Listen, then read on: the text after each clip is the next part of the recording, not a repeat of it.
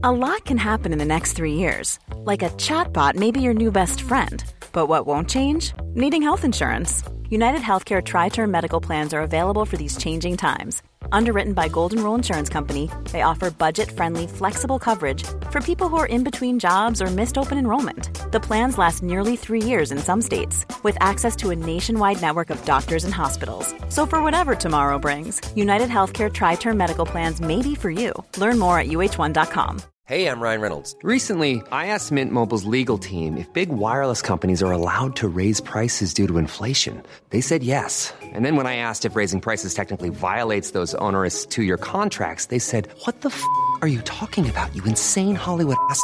F- So to recap, we're cutting the price of Mint Unlimited from $30 a month to just $15 a month. Give it a try at mintmobile.com slash switch. $45 upfront for three months plus taxes and fees. Promo for new customers for limited time. Unlimited more than 40 gigabytes per month. Slows. Full terms at mintmobile.com.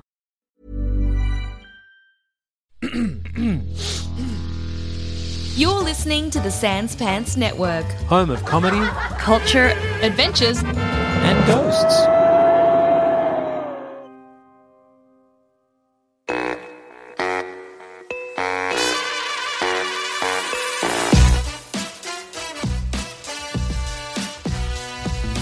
Hey everyone, welcome to Bookish. The show we ask you what's your story and what does it say about you. Today on the show, I have a journalist and columnist who provides offbeat reporting and a unique perspective on major events. His popular TV column has been running on news.com.au for close to a decade and raises an eyebrow at some of the country's most ridiculous reality shows.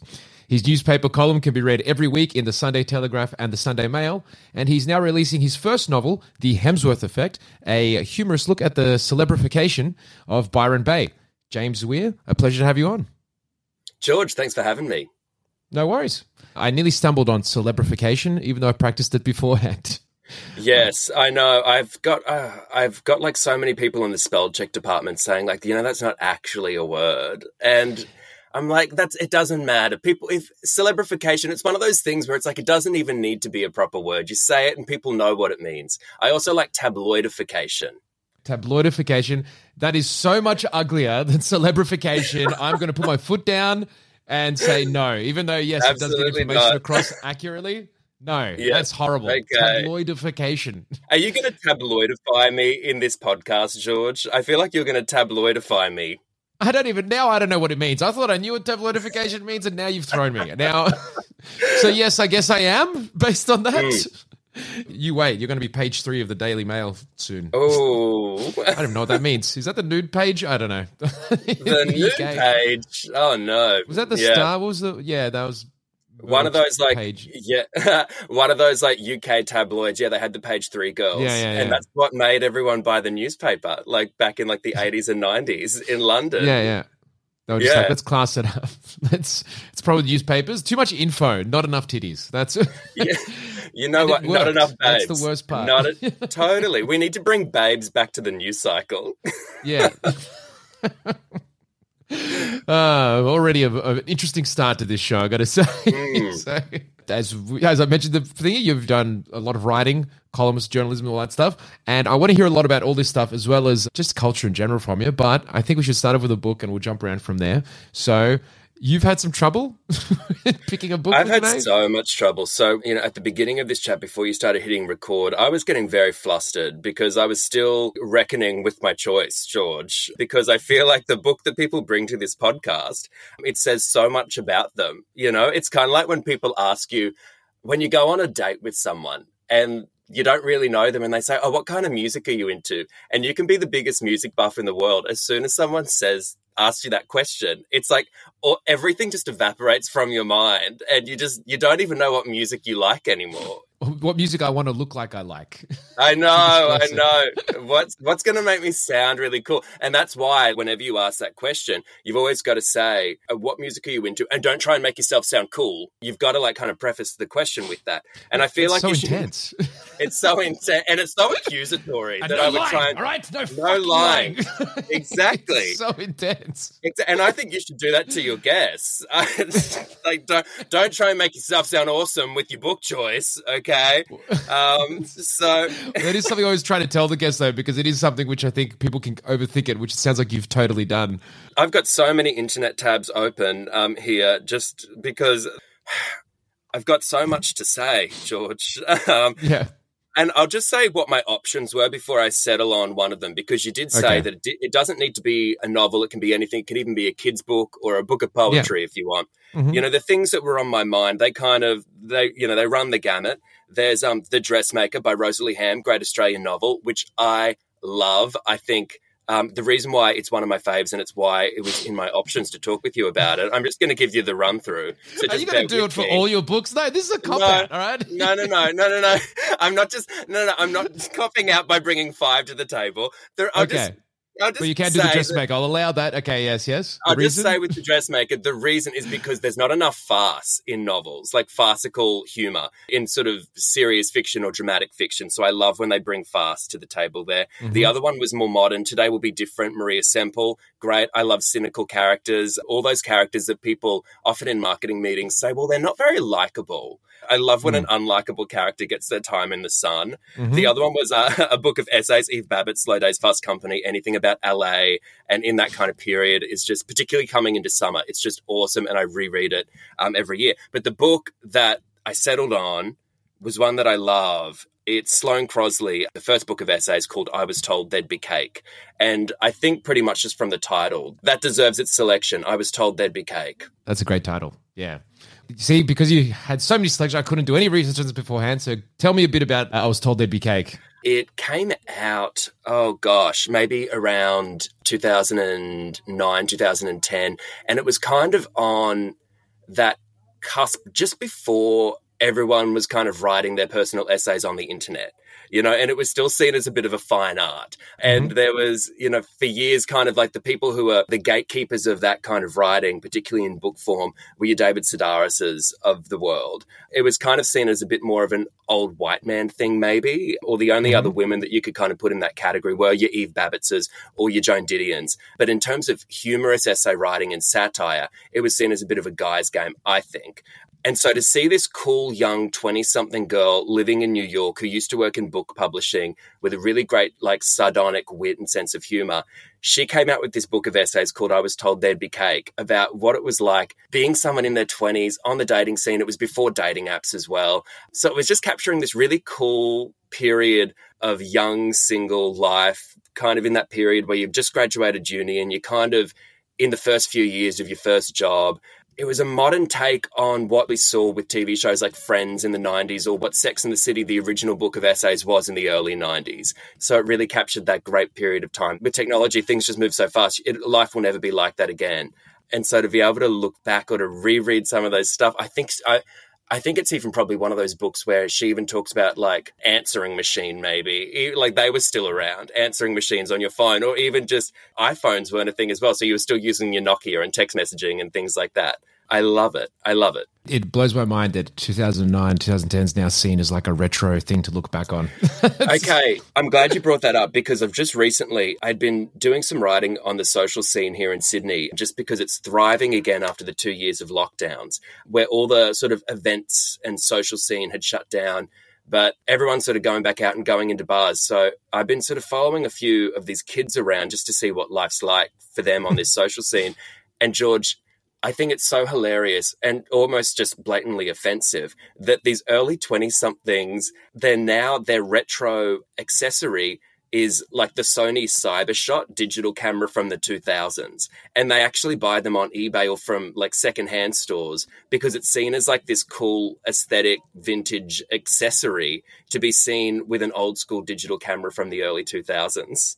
that is, look, I mean, it's it's a look.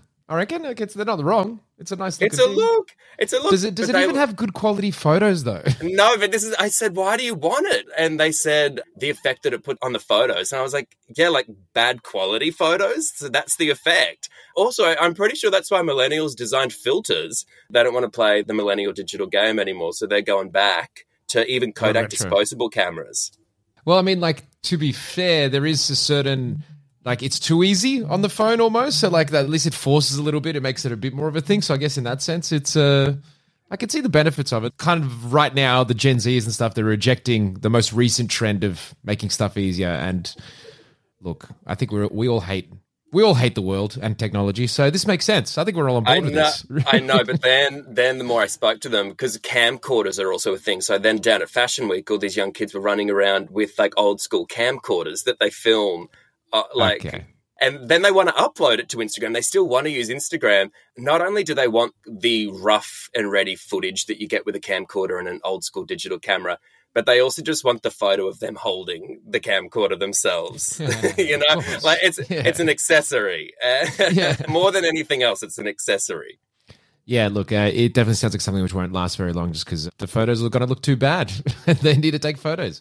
Like what I was saying with then, I was told there'd be cake. It's so funny to look back at something that is still such a new, fresh, modern book. You know, technology has moved so fast, and you go, "Oh God, that wasn't long ago." But it sounds like it was like written light years away when you talk about when you talk Yeah. about texting back then. Yeah, when you talk about like not everything being connected on social network to such a degree, like constantly Yeah. uploading. Uh, uh, Instagram wouldn't have even been out by then. Jesus. I know. That's already come and gone now. All right. so, in relation to that, though, so when did you read that the first time? That collection of I read that when I was in university or had just graduated university, and I was trying to get a job in media, like as a journalist. And it was just after the financial crisis of 2007, mm-hmm. 2008. And in all of our journalism classes, while we're paying these lecturers to teach us journalism, they're also telling us, well, you're probably not going to get a job. And Yep. So none of us knew what to do. Just reflecting on it now, I think that's something that I really probably enjoyed about I Was Told There'd Be Cake. It really came into my life probably when I needed it, when it was so hard to get a job where you want to work in journalism or media or as a writer, and there's just absolutely no jobs going. And it was kind of this thing of if you don't laugh, you'll cry. And to approach it with this kind of like world weariness or jadedness or cynicism, that there's nothing you can do, but you're also not going to really save yourself from the trouble. I'm not going to go back and finish the law degree that I started for three weeks, George. So, you know, so it's No. kind of like, okay, well, we're just going to double down and we're going to commit. And I think Yeah. that's a sense of humor that I really liked in I Was Told There'd Be Cake because you're also reading about someone who's young and working in media and just sort of trying to get by or trying to get to that next stage or to figure out what they want to do while also having a life, but not being able to have a life because you live in an expensive city. I love how like you, it's just completely relatable. Like you, know, you read it at the exact time you needed it for your thing, and you're like, "This is my, this is the best book. It speaks to me directly." and it was one of those books that I kind of read and it was like, oh, I want to write that. It wasn't even just like, hey, that was a good book. It was, oh, I want to write that book. Mm. Yeah, that's always that inspo when you do writing to get that kind of hit where you're like, "That's where I want to be." So that's always good to see. You did three weeks at a law degree, but like, were you always writing even as a kid? Like, was that kind of what? You, was there a certain type of writing you were into?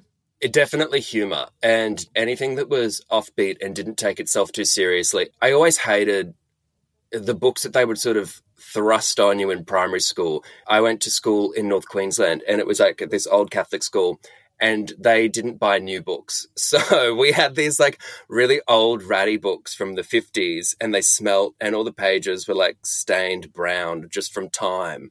And like Hopefully, just for time. like yeah. absolutely no one wanted to read them. They weren't even known books, you know. Like I think they just got them free. And like they weren't the classics. It's not like I was like F. Scott Fitzgerald. I think he's a hack. No, thank you. Yeah. These were just nothing books, and it really they really were not inspiring. When you kind of get to that age, it's also like musical movies where you start to realize your own taste, and your own taste starts to de- develop, and you can start identifying and making those choices of oh, like that's something that I would like, and you can see what the differences are, and you can you know what you're going to gravitate towards, and it's not only that you're able to identify that you like something, but you're able to identify why you like something, you know, and you're able to actually look at it with a little bit more of a critical eye and pick up those nuances. Yeah, I always liked things with a sense of humor. I mean, as a little kid, my favorite thing was The Cat in the Hat. I love absurdity and I love I love farce. I love things that are kind of even making fun of itself or even maybe even sometimes at times making fun of the reader in a very kind of cute innocent way. So that's why I love The Cat in the Hat. It's edgier than what people give it credit for. That's what I'm Okay, yeah, saying. no. It's uh, time for a, it's time for a reread. I didn't realize. Okay. I think it's time for a reread. And yeah, and so, you know, I wasn't one of those kids that sat around like writing stories. But, you know, when I did have to write, I always liked writing with purpose. You know, I didn't just like writing for the sake of it. And it's kind of what I do now. It's like, it's about identifying the audience and exactly what you're doing and what are the things that you need to hit and what does this piece of work need to achieve? Because I always think those boundaries really enhance creativity. I always think you become less creative if you're just given like a whole blank page and just be like, you can do whatever you want. I like the rules and the structure around something. Yeah. So now you're writing for a 23 year old female who's done university and now is looking for work in uh, yeah, publishing, and you're like, yes, done. Now I can do it. Done. Okay, that's yeah. they're the beats that you need to hit. They're the criteria. And so when I was, you know, when you kind of get older and then you're at school when you're trying to do that stuff, yeah, that's when I kind of really started to work on my skills. I think as a kid, like that's where you start getting the compliments from people, you know, teachers that you really like, and they'll pull you aside and they'll say, oh, that thing that you wrote was really good. Those compliments, although that feedback is a thing that makes you think, oh, okay, maybe, maybe I'm just going to keep doing it maybe I'm going to try a little bit harder at this. And you start trying to impress them. And then that's when I kind of got to university and I I was studying law while also studying journalism at the same time. And it became immediately clear, probably on the first day, that law was not for me. I like arguing but I don't like reading really big, boring textbooks. That's probably why. I mean, if you want a full circle moment, George, those big law textbooks probably reminded me of those ratty stained books from primary school from a million years ago. And I just, yeah. I, my goodness, every time I sat down to like flip through them, I would just look out the window and think, I have got to get out of here. Like, how am I going to get out of this mess? I love it. Like, I like arguing and not reading, so I'm going to go on social media. That's where I'll be. yeah. no, see, social media still wasn't a thing when I was in university, yeah, and even even then, I mean, I think I was probably in my late twenties when I finally got a Facebook, and that's because I had to for work. I'm not involved in social media, but even to the extent that I am now, I'm like, it's too much. It's too hmm. much. Mm. Yeah, yeah, it's it's overwhelming. So these hidebound books that just reminded you of this traumatic school's time. So you went into hmm. journalism instead. So was your focus there always to be like a cultural commentator, or did you actually want to do quote unquote like more hard hitting stuff as well? It was, I think the goal was to always work in the space of being a columnist in some capacity. The space of working as a columnist in media has really changed many times, even over the last 10 and 20 years the thing that really wanted me to work in that space was growing up reading like newspaper columnists. My aunt was a newspaper columnist, and it was such a cool job. Just to mm-hmm. you get given a page on a weekend, and you can just kind of write about whatever you want.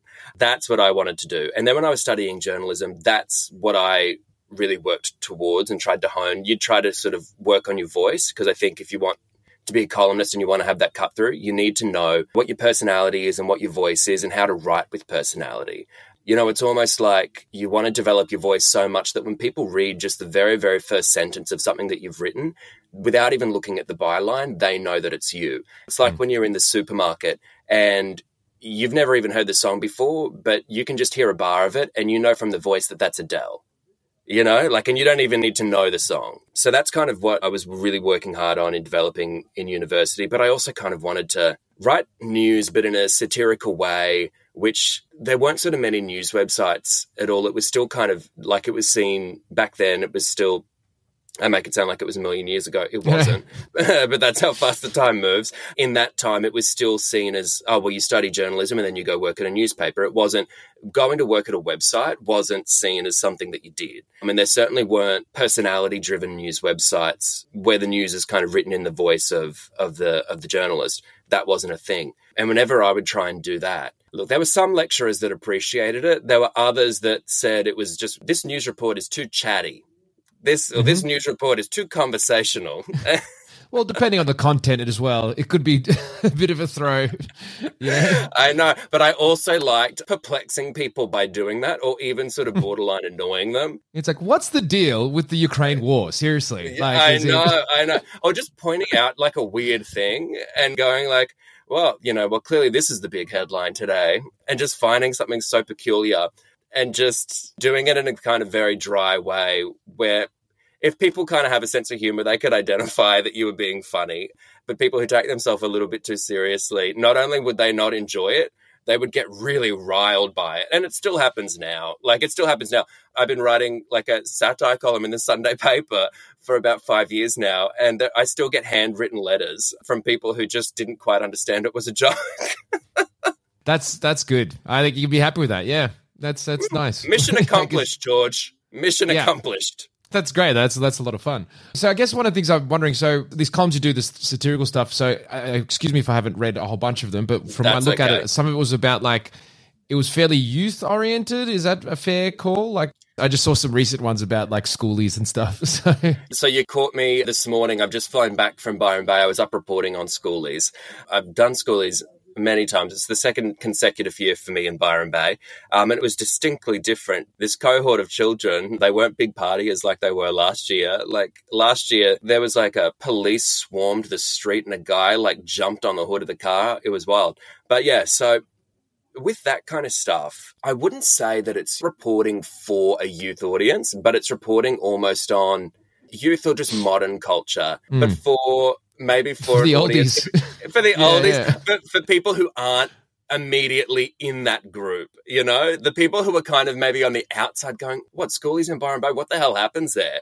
And again, you kind of go in there and it's always trying to find that balance of you want to report on on something that's actually happening now and get that news line, get that news report, but you want to do it with a bit of a raised eyebrow and find the humor in it. You kind of teeter between reporting something that's happening in the moment, but doing it in a fun personality way and in a way that only you could do it as well. I mean, you don't want to get the same story that every other journo who goes to Byron Bay to report on schoolies is going to get. You want to do it in a way that only you can. And that kind of goes back to what I was saying with if, you know, when someone reads the lead of a story that you've written, you want them to know, like, ah, I know exactly who wrote this. Yeah, that can sometimes take a while to just refine that voice and find your own angle in it all. So. Which you've been doing now for a long time. Uh, so you've mentioned Byron Bay. Uh, so I guess that's probably I'm interested because you're, the new book that you've written now, The Hemsworth Effect, which is your first novel. It's about Byron Bay and, as we said at the start, the tabloidification.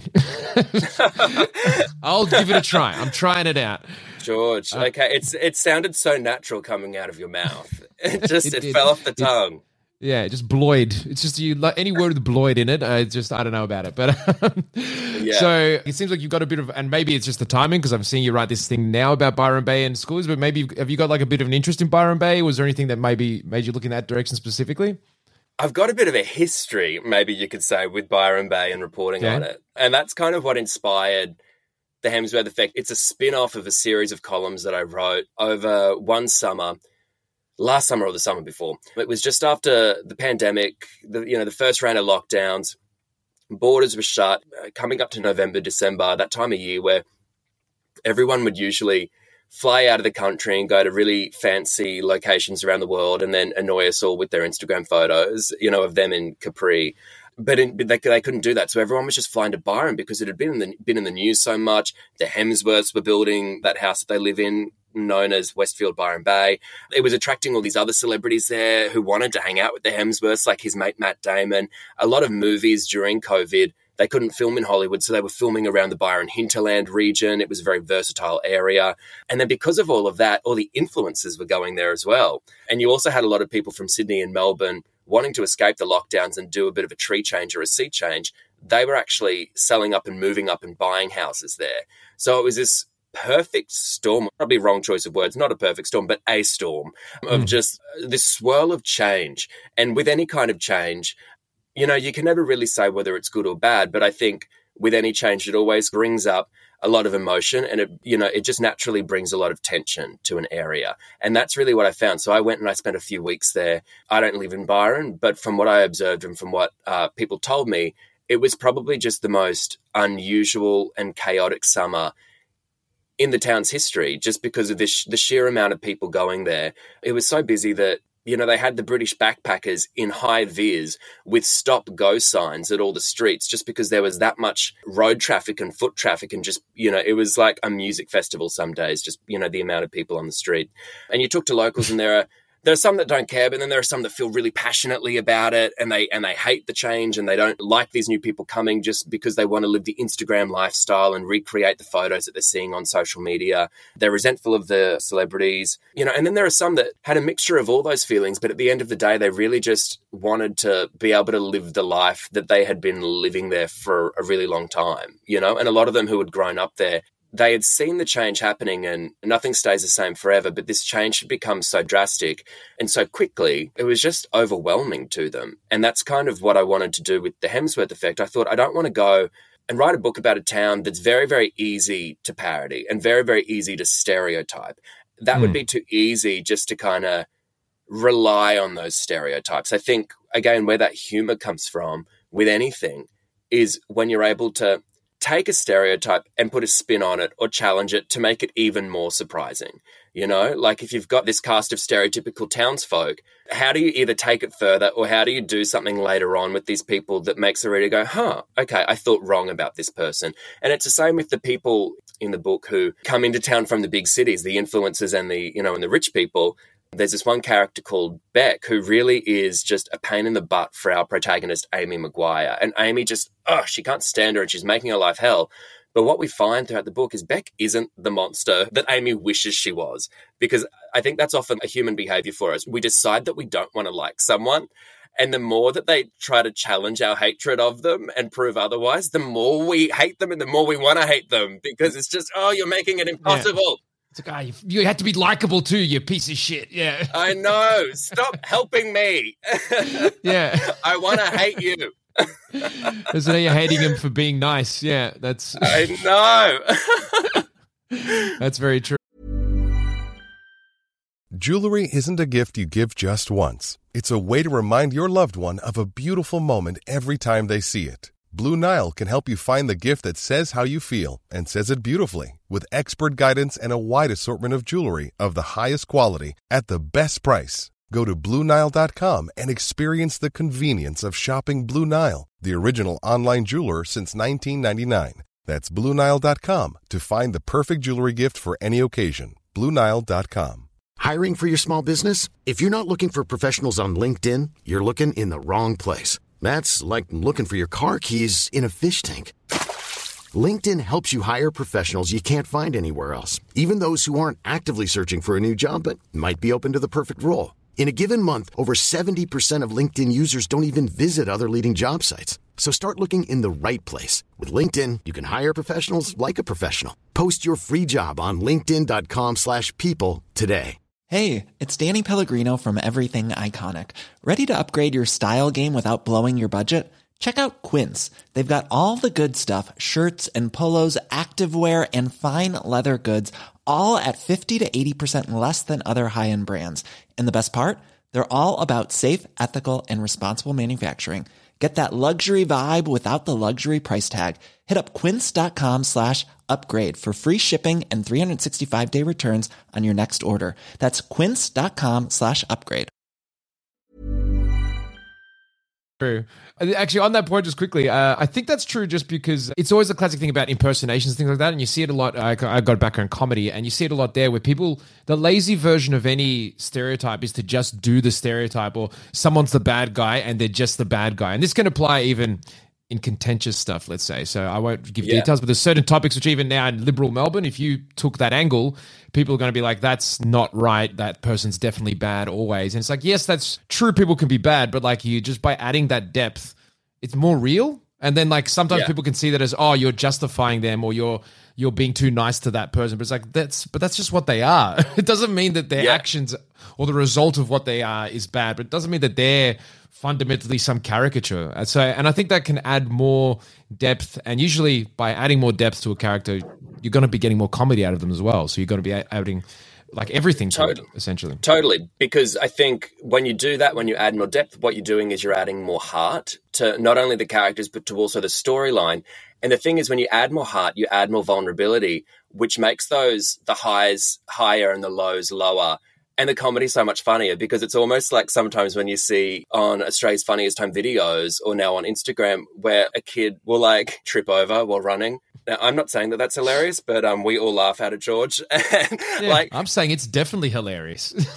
totally, totally. There's this kind of innocence to it, and like we care about this little kid running, but oh, they fell, but it was still kind of funny. And that's kind of what I think you want to do with your characters. Then once you add that heart to them, the more they get screwed over and the more you kind of set them up and knock them down, you feel more for them. But that comedy element if you're writing a comedy it adds that sort of nuance to make it more funnier you know it's kind of like you then can't help but giggle behind your hand and just go oh my god she's really getting screwed over here mm. to go back to one of the first things you mentioned one of the other books about farce and like what good farce is the most cliche example is like frasier as like good farce yeah. and it's like the best example of that and like that's again that's where character comes from because if you've got well realized characters any situation they just have to quirk an eyebrow and you're pissing yourself already because you already know so much about them and totally. what's going on. So that just makes it you're so invested in them already. Absolutely. Yeah, you know their backstory and you know what pushes their buttons. And so someone can even just come into a scene and say a word and you know that that word is going to piss off your protagonist just because of what you know about them. You know, mm. like you know the backstory to them. Yeah, having that depth just uh, adds so many more layers to every single scene where you can like just draw more out of it from intensity point of view and comedy, I think. So it's nice to hear that you've taken that angle. So this ties in, like like something we've been talking about, like your focus on kind of cultural events, this influencer style, and this celebrification, all this stuff. But it's interesting because you're saying that you've taken like quite a nice stance towards even the influencer side of things. You're seeing the human element in that. Is that something you've had like firsthand experience with, or is that just sitting on the outside and seeing that, or? I report a lot on influencers. I would say the book as a whole is very affectionate. There are some influencers in the book. Oh, who, you don't have to be nice to all of them. I don't have to be nice to all of them it's not that I'm not nice, but I kind of present the. I mean, even with the influences in the book, it might seem like I'm kind of just playing into the stereotype of them, but I report on influences a lot. And I can tell you that it's pretty much just kind of quote unquote what many of them say and do. And that's how I wanted to play it with a few of the influences. I didn't want to water things down and I didn't want to avoid telling what I know to be true in some of those instances. So I kind of just did what I usually do in my reporting. You let them speak for themselves, and then readers can draw their own conclusion.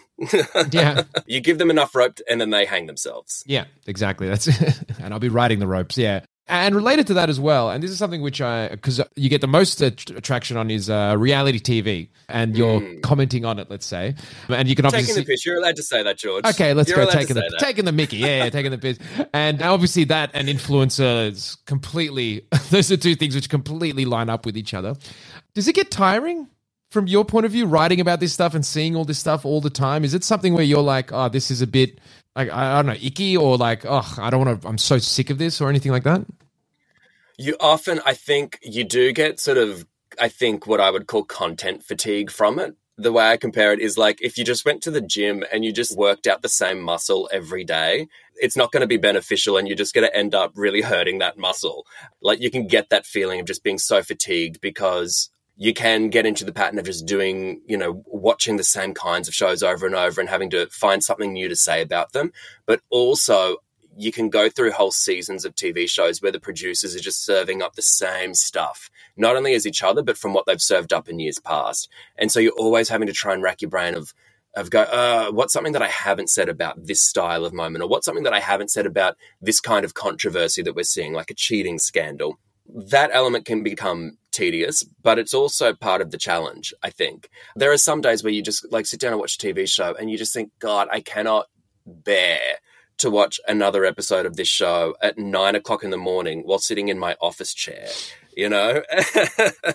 and then I storm around after watching it for the rest of the day. And then I'll often like open Google and start looking at new jobs and going, I've got to get out of this job. And then I'll be Googling things like podiatry weekend courses thinking like maybe I can just do a weekend course in podiatry and like completely change professions. Mm-hmm. And turns out they don't offer weekend courses in podiatry. Yeah. It's, it's like a three or four year course, George. Yeah, it's kind of pretty serious, yeah. And that, that seems more tedious than watching a reality show at nine in the morning while sitting in my office chair. So then I sit back down and I write the recap. But then, as the sun sets, because it sometimes takes me that long, as the sun sets and I file my piece, on a really good day, you can feel really satisfied just because you're like, oh, I finally found something new to say that doesn't make my skin hurt. Yeah, it's funny, and that's actually got positive, but it does work out the muscle in a in a actual interesting way, trying to find those angles. I guess people have a mixed, uh, actually, I don't think it's really mixed about reality TV in general and that kind of thing, and that obviously lining up with, I guess, that world of influences and gossip and all that sort of thing. Do you feel like sometimes you need to what's the wording for stuff like that? You know, there's like high art and then there's low art and then there's the culture Mm. conversation stuff. So do you feel like Yeah. you need to kind of wash your mouth out a little bit after doing that too much? You're like, I'm going to go watch a four hour movie about a dude who's depressed in the dark ages or something. Yeah, yeah, yeah, yeah. I love documentaries. Sometimes you just need to blow out the cobwebs after being in that headspace for too long.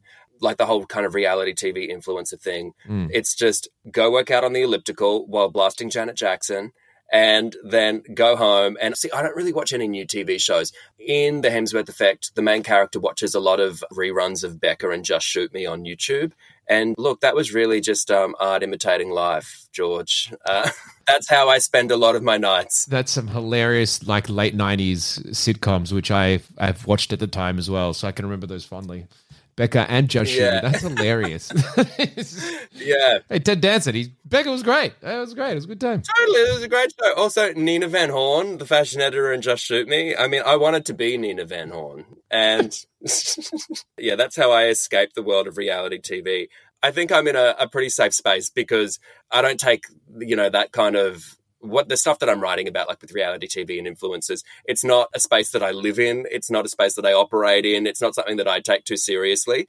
And I think that's always a good, if you're writing about a beat of any kind, is that you're kind of just standing on the sidelines of it. And that's really how I feel. In the Hemsworth effect, that culture comes into it a lot because there's a reality show that comes into town, which, you know, coincidentally, after I started writing the book, Netflix announced that their reality show in Byron Bay was going to start filming there. So it was stuff like that would happen all the time. Like Netflix announces the reality show, or I would write this ridiculous moment between some influencers, and I'd think to myself, I'll probably just cut that later because it seems too unrealistic and no one will believe it. And then it ended up happening. That happened several times. It was crazy.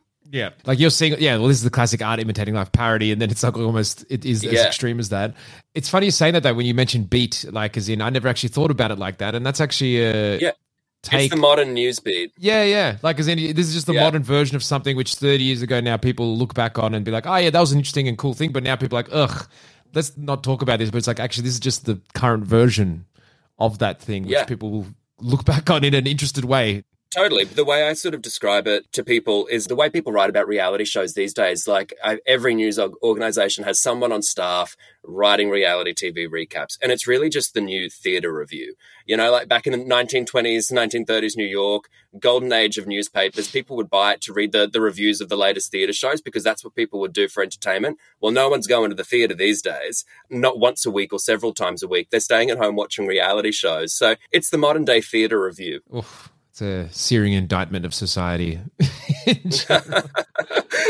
Look, if Dorothy Parker were alive today, I swear to God, she'd be writing reality TV recaps. And that's the point I think people can sometimes miss. It's very true.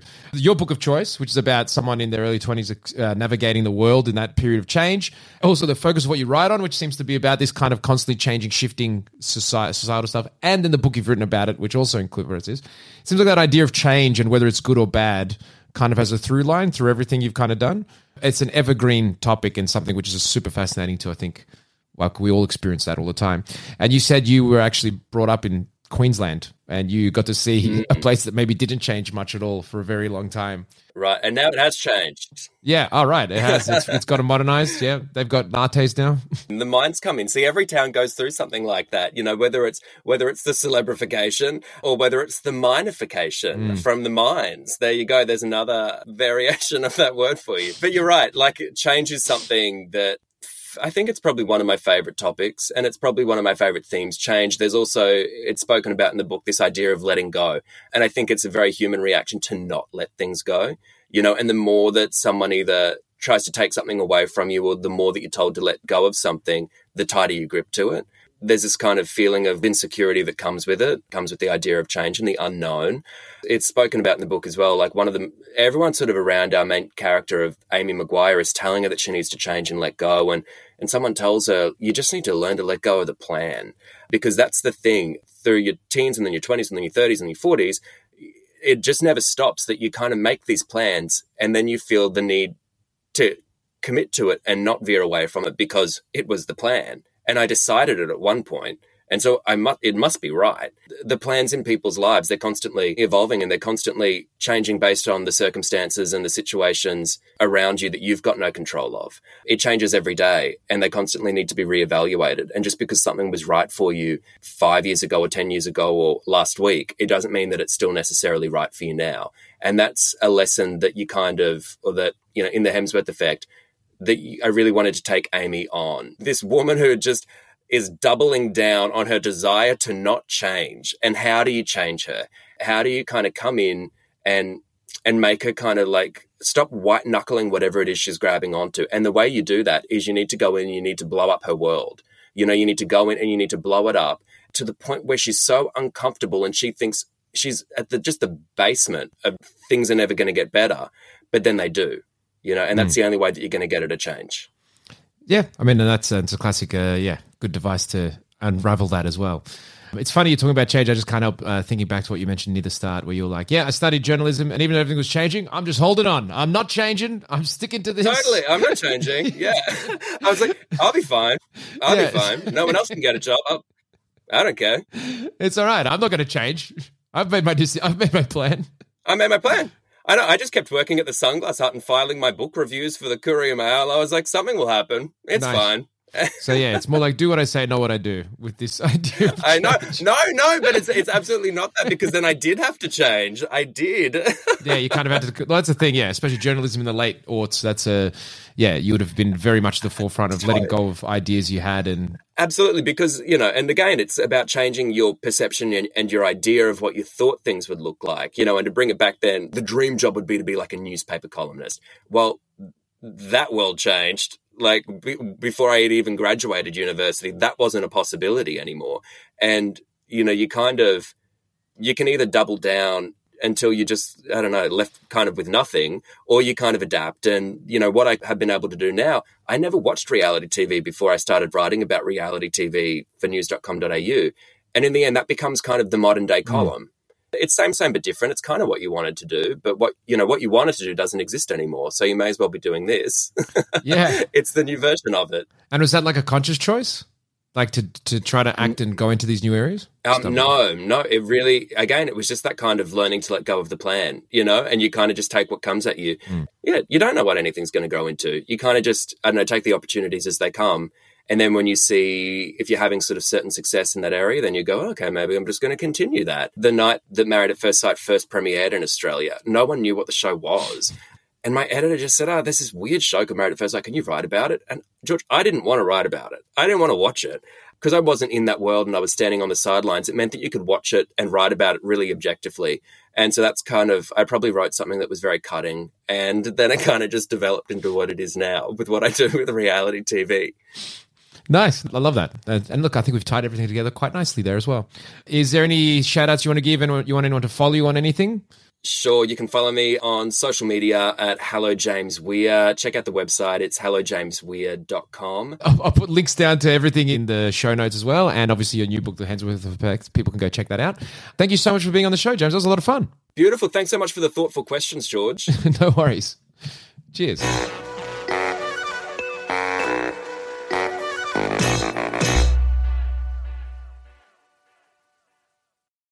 Thanks for listening. If you want to help support this show and all the other shows we do here at Sans Pants Radio, then why not subscribe to SansPantsPlus.com? For as little as $5 a month, you could have access to a whole bunch of bonus shows and content. Once again, that's SansPantsPlus.com.